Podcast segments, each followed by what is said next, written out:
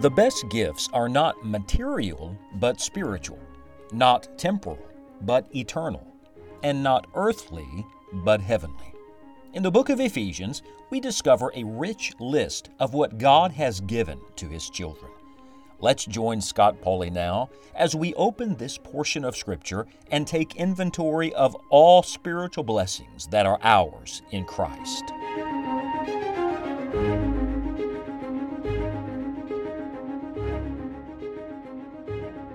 Sometimes people will say to me, Well, you know, I don't see the Trinity in the Bible. Well, it's true, the word Trinity is not found in the Bible, uh, but the thrice holy God is.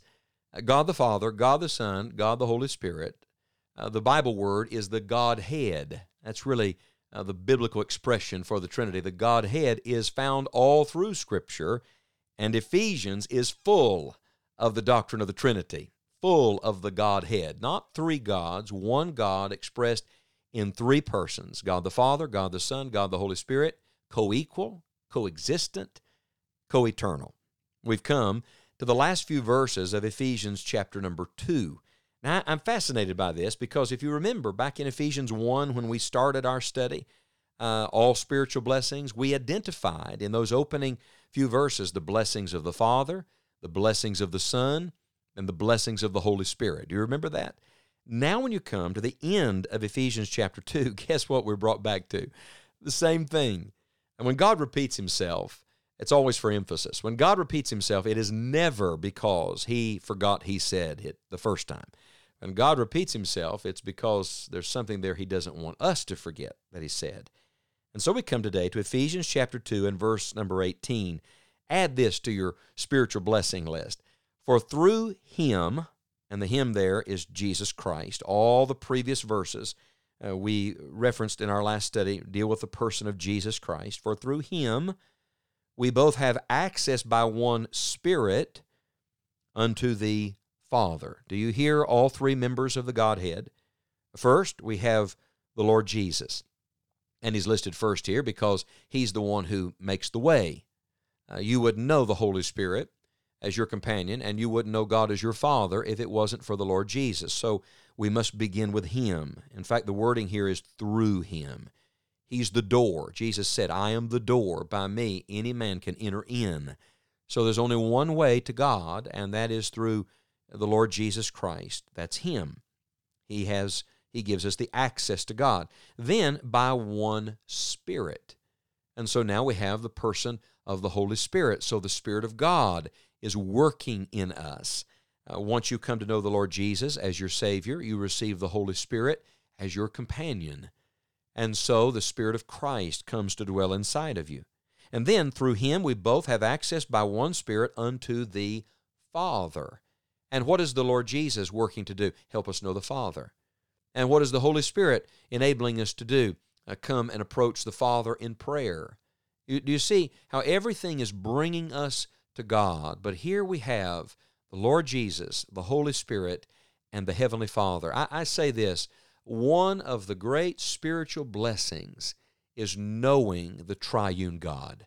Uh, do you remember what the angels sang? Holy, holy, holy Lord God Almighty.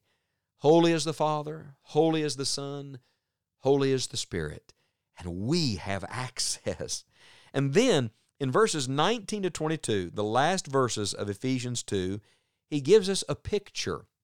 And in the picture, in the illustration, uh, you will again hear uh, the Son, the Spirit, and the Father. Listen to it carefully.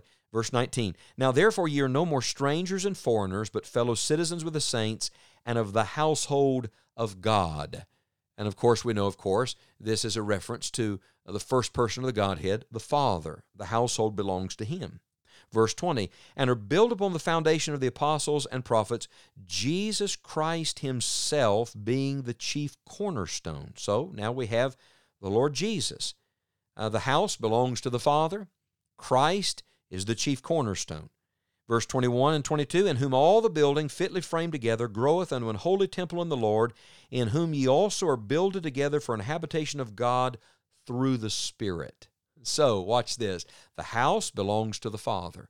The chief cornerstone of the house is the Lord Jesus Christ. And the one who makes every one of us fit in that house. Uh, might I say it this way? The cement that holds all the stones in place is the person of the Holy Spirit. What a beautiful picture. What a beautiful picture of a spiritual house. Remember, we're talking about the spiritual blessings. Well, here's the spiritual house that represents it. Get the mental imagery in your mind. This is, this is an illustration God uses. He said, The house, uh, this belongs to the Heavenly Father. This is our Father's house. Uh, we belong to this household of faith. Praise God for that. And uh, the Lord Jesus, He's the chief cornerstone. And the words of, of another book, the book of Colossians, that really is a parallel to the book of Ephesians, in all things, He has the preeminence. He's not just one of the stones there, He's the chief cornerstone, the strongest part of the structure, the thing that everything hinges upon, the thing that represents everything that the Father wants. That's what the cornerstone is. It's beautiful. A cornerstone is beautiful and it is strong. That's our Savior. That's the Lord Jesus Christ. And then, what is it that makes it so that such a variety of people from all over the world and all different walks of life and all different experiences and backgrounds and ideas suddenly become one? And suddenly, uh, all of these different stones start fitting together and ministering to one another and growing together and the thing is being built up and the house is coming up and it's becoming more and more beautiful all the time. What does that? Friends, that's not us.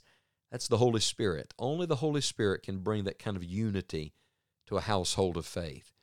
Just down the road from where we live, uh, some friends are building a brand new home, and it has been so much fun over the last few weeks and months to watch that house being built. You know, it's much much more fun and much easier to watch somebody else build a house than try to build a house yourself. I'm speaking now from experience. We watched the process uh, just from the, the ground floor coming up and uh, every part coming together and how beautiful it is. May I tell you, that's what God is doing in this world. He is building His church, He is building a household of faith, He is, he is building a spiritual house. And uh, He's the builder, God's the builder because it's His house. Jesus Christ is the chief cornerstone. And the Holy Spirit is the one making it all happen, putting it all together and holding us all together in the faith. This is the work of God in this world, and hallelujah, we get to be a part of it. I don't know about you. I just want to pause and thank the Lord that I am a part of God's spiritual household. The verse that set all this study in motion, and really the anchor verse for our study in this series, is back in Ephesians 1, verse number 3. I hope you've committed it to memory. Blessed be the God and Father of our Lord Jesus Christ, who hath blessed us with all spiritual blessings in heavenly places in Christ. I want to say to you that all spiritual blessings come because of our good Father. All spiritual blessings come through the person of our Lord Jesus Christ, God's Son and our Savior. And all spiritual blessings are realized enjoyed, and accessed through the person of the Holy Spirit. My hope is that you are coming to know God better. Not just that you're coming to know your blessings better, but the blesser. That you are coming to, to love more deeply the Heavenly Father. You're coming to adore more perfectly the Son, the Lord Jesus, and that you are coming to get more intimately acquainted every day with the person of the Holy Spirit, the God who lives inside of you and is very near you at this moment because the Holy Spirit wants to help you understand more and more the things of Christ, all spiritual blessings.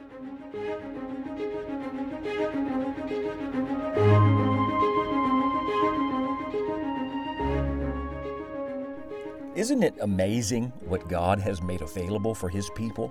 Our sincere prayer is that you will discover all that God has for you and be led to true thanksgiving, worship, and praise. Join us again next time as we continue our study of the Word of God. Until then, thank you for listening. We would love to hear how God is at work in your heart and home. Visit us today at enjoyingthejourney.org.